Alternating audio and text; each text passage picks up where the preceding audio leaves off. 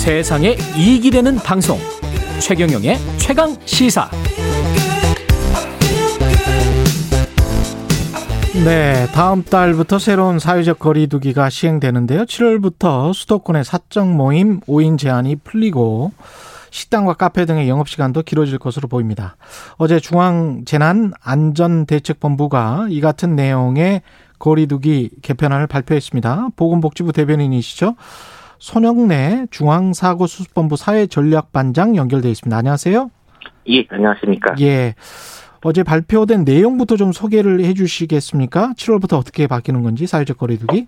예, 사회적 거리두기 체계를 저희가 좀 크게 변동시킵니다. 예. 어, 기본 원칙은 좀 자율과 책임의 원칙을 가지고 국민들께서 스스로 방역 수칙을 지키고 지속 가능한 이 사회적 거리두기 체계를 만들겠다는 게 목적입니다. 네. 이제 가장 크게 바뀌는 방향들은 어, 우선 현재 이제 5단계 체계로 되어 있는 부분들을 1, 2, 3, 4, 4단계로 좀 간소화하고 각 단계의 의미를 좀 분명하게 했습니다. 또 그동안 이제 의료 역량도 많이 확충됐고 예방 접종도 진행된 걸 고려해서 단계의 기준을 현재 한 두 배 수준으로 상향화했습니다. 예. 그리고 또 이제 자영업과 소상공인 분들이 그동안 좀 많은 피해를 보고 계셨기 때문에 이런 자영업이나 소상공인 등에 대한 규제는 좀 가급적 최소화하고 반면에 뭐 사적 모임 제한과 같은 개인의 활동 규제는 어느 정도 유지하는 쪽으로 어 체계를 좀 바꾸게 됩니다. 그- 그동안 유행 특성이 이런 시설보다 개인의 소규모 접촉에 의한 감염이 더 컸던 부분들을 반영한 결과이기도 합니다. 음. 그리고 마지막으로는 저희 중앙정부가 그 획일적으로 이런 거리두기 단계와 방역 조치를 결정하기보다는 각 지자체의 결정 권한을 좀 대폭 확대하고 아. 지역별로 분야별로 좀 자율권을 많이 부여하되 책임은 강화하는 쪽으로 체계를 좀 개편하고 있습니다. 그 자영업 피해를 저 최소화하기 위해서 규제를 조금 완화시켰다. 이 거리두기 개편의 배경에는 주로 이제 자영업 하시는 분들에 대한 어떤 고려가 이- 있었던 건가요? 예, 그동안 사회적 거리두기를 하면서 좀 누적된 사회경제적 피로감 그리고 피해들을 좀 같이 고려해줬고 예. 한편으로 또 저희가 이제 그동안 의료 체계를 꽤 많이 키워놨습니다. 예. 그래서 현재 중환자실 같은 경우는 거의 한 80% 가까운 중환자실들이 지금 비어 있는 상태인데요. 아. 그런 의료 체계들이 좀 커졌던 어떤 역량들 예. 또 마지막으로는 예방 접종이 저희가 한 1,500만 명까지 접종을 시키면서 예. 접종의 효과로 이 유행의 확산 속도도 둔화되고 있고 음. 그리고 앞으로 아마 계속적으로 좀 유행이 뭐더 확산되기보다는 아마 규모가 줄어들 가능성이 크다라고 보고 있습니다. 예. 그런 점들을 좀 고려했을 때 현재처럼 좀 큰 부담으로 가져지는 사회적 거리두기 체계보다는 조금 더 어, 피해를 최소화하고 어느 정도 적정한 수준으로 개선을 할 필요가 있다라고 지금 판단했던 것입니다. 그 사회적 거리두기 단계가 이제 4단계로 바뀌었는데 1단계부터 4단계까지 있으면 7월부터 그러면 그때는 이제 확진자 수나 사망자 수 뭐 이런 거를 보고 판단을 하게 되는 겁니까? 어떻게? 예, 제일 중요한 지표들은 역시 이제 확진자 수를 보고 판단을 하되 예. 어, 그 외에 이제 다양한 지표들을 함께 볼 것입니다. 음. 의료 체계 쪽에 병실들이 얼마나 남아 있는지라든지 예. 혹은 확산 속도, 감염 재생산 지수 같은 것들이 어떻게 나타나고 있는지를 보조적으로 고려하겠지만 예. 가장 크게는 역시 어, 확진자 규모를 보면서 좀 판단하게 될 것 같습니다. 그럼 예를 들어서 뭐 수도권 같은 경우에 뭐 200명이다, 250명이다 이러면 몇 단계가 되는 건가요? 예, 지금 이제 1, 2, 3, 4단계로 나눈다 그랬었는데 예. 2단계의 기준은 인구 10만 명당 1명 이상 환자들이 계속 발생하고 있는 상태입니다. 예. 3단계는 인구 10만 명당 2명 이상, 음. 4단계는 인구 10만 명당 4명 이상 이런 식인데 예. 이게 이제 수치적으로는 좀 안 하다실 텐데 그렇죠. 예를 들면 예. 전국적으로 볼 때는 하루에 평균 500명 이상 환자들이 계속 발생하고 있으면 2단계가 됩니다. 전국적으로는. 아, 예. 그리고 1000명 정도가 발생하면은 이게 이 3단계가 되는 거고요. 예. 이 1000명 이상이 발생하면 4단계입니다. 우리는 지금 수도- 그러면 2단계네요. 지금 상황은. 예, 수도권 같은 경우는 이제 인구가 우리나라의 반이니까 예. 한 2,500만 명 정도가 되니까 그렇죠. 어, 하루에 한 250명 이상이 발생하고 있으면 2단계에 해당하고요. 아. 500명 이상이 수도권에서 발생하면 3단계, 예. 1000명 이상이 발생하면 4단계가 됩니다. 음. 어, 어제 기준으로 수도권 같은 경우는 하루에 평균적으로 한 330명 정도 환자가 계속 발생하고 있습니다. 아, 예, 330명이니까 이런 추세가 계속 유지된다 그러면은 2단계에 위치할 것이라고 보고 있는 중입니다. 2단계에 위치할 것이다. 그러면 7월 1일부터 지금 상황이 계속되면 2단계를 적용받고 2단계부터는 사적 모임 5인 제한이 풀리는 거죠?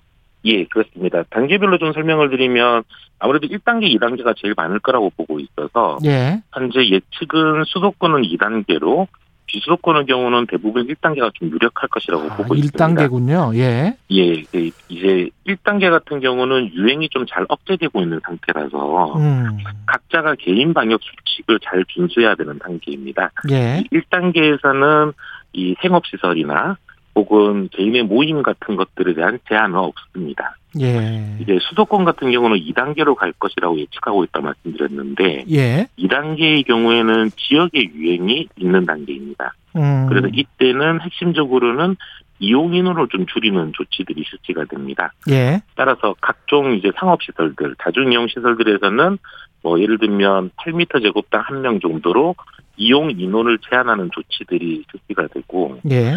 사적 모임은 할인까지 가능해집니다. 음. 할인까지 가능해져서 이제 2단계가 적용되면 7월부터는 할인까지는 모이실 수 있는데 예. 다만 그 수도권의 경우에는 일시에 풀었다가는 아무래도 좀 보복성 모임 같은 것들이 활성화될 걸 우려해서 예. 한 2주 정도만 이 이행기를 좀 갖기로 하고 아. 2주는 6인까지 모임을 가능하게 했다가 예. 7월 15일부터 8일까지 모임이 가능한 쪽으로 계단식으로 좀 올라갑니다. 이 부분은. 서서히 그 동안에 또 백신은 또 많이 맞을 수 있으니까. 예. 그러면서 좀- 마지막으로 예. 그 현재 이 수도권의 유흥시설은 지금 집합 금지가 되어 있고 예. 노련습장, 식당, 카페, 실내 체육시설은 10시까지밖에 운영을 못하도록 음. 제한이 되고 있는데 예. 이 부분도 좀 변화하게 돼서 유흥시설이나 노련습장, 식당, 카페는 밤 12시까지는 영업이 가능해지고 음. 실내 체육시설 같은 경우는 영업시간 제한 없이 예. 24시간 운영이 가능해집니다. 이 코로나 백신 맞은 사람들 같은 경우는 이제 동창회 모임이랄지 지금 강구님도 이런 청취자 중에 이런 질문 하셨는데 동창회 모임 식당 이용 시 백신 1차 접종자 인원수에서 제외되는지 이런 질문을 하셨거든요. 1차 접종과 예. 2차 접종 차이가 있습니까? 1차 접종, 2차 접종으로 구별하시기보다는 예. 2차 접종자만 제외된다라고 이해하시는 게 좋을 것 같습니다. 아, 2차 이게 접종자가. 좀 예, 예. 국민들께서 혼란스러워 하시는 것 같은데 예. 2차 접종, 백신을 완전히 접종하신 완, 이 완전 접종자에 한해서 제외된다라고 이해하시면 될 것 같고요. 예. 다만 저희가 1차 접종자에 대해서도 예외를 좀 드리는 게 딱두 예. 가지 분야인데 하나는 그 가족 간 모임, 음. 직계 가족 간 모임에 있어서는 1차 접종자도 예외로 인정합니다. 예. 그다음 두 번째 종교시설에서 예배 볼 때 예. 그때는 1차 접종자를 좀 예외로 인정합니다. 아, 그래요? 예. 예, 1차 접종자는 요 두 개의 경우에만 예외가 되는지라 직계 그냥- 가족과 종교 시설 모임. 예, 예. 그 외에는 전부 2차 접종자를 기준으로 지금 들어가고 있습니다. 예. 따라서 보통의 모임이나 뭐 행사 이런 데서 꼭 인원에서 제외되는 대상은 음. 두 번까지 혹은 이제 얀센의 경우에는 얀센 백신 한 번만 맞아도 되니까요. 예. 저희가 접종 완료자라고 부르는 예. 그 개념에 해당하면 제외된다고 보시면 될 것 같습니다. 그러면 7월 1일부터 시행될 이제 거리두기 단계는 언제 발표합니까? 발표할 예정이 언제죠? 지금 이번 주까지의 그 환자 진행, 환자 발생 상황을 보면서 보고. 지자체에서 예. 이제 단계들을 설정하게 될 것입니다. 음. 그래서 아마 저희가 이번 주말쯤 어, 각 지자체별 단계 설정한 것들을 좀 취합해서 어, 종합적으로 한번 재안내할 예정입니다. 이게 지금 백신의 효과가 나타나고 있습니까? 1,500만 명 1차 접종자들은 넘었는데. 예. 예.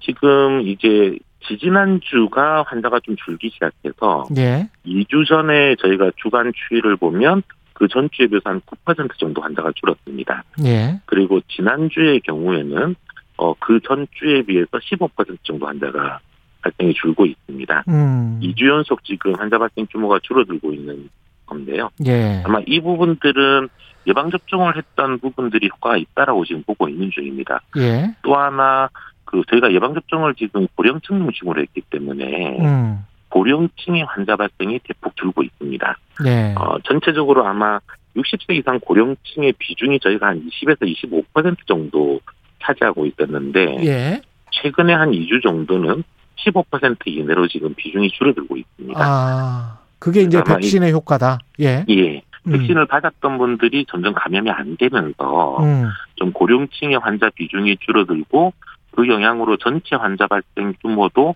서서히 줄어들고 있는 거 아닌가 그렇게 지금 보고 있는 중입니다. 네, 외국 같은 경우에 우리보다 먼저 백신을 맞았지만 중간에 가서 갑자기 그래프가 팍 튀어오는 경우도 있었지 않습니까? 예. 재확산 우려가 있는데 마지막으로 그 부분을 좀 우려 안 할 수가 없네요. 예. 예, 그렇습니다. 이 부분들은 역시 그 방역적 긴장감과 개인들이 이 생활 수칙을 얼마나 잘 지켜주는가가 되게 중요한 것 같습니다. 예. 어, 외국의 경우 이제 어떤 곳은 좀 증가하고 있는 곳이 있고 대표적으로 영국이 좀 그랬고요. 예. 반면에 이제 이스라엘이나 그런 나라들은 별로 증가하는 현상들이 안 보이고 있습니다. 음. 아마 이 부분들은 어, 이 방역 완화 조치를 취할 때 예. 사회적으로 얼마나 긴장도가 함께 좀 그 급작스럽게 완화되는가 음. 하는 부분들이 좀 큰 영향을 미쳤다고 보여집니다. 예.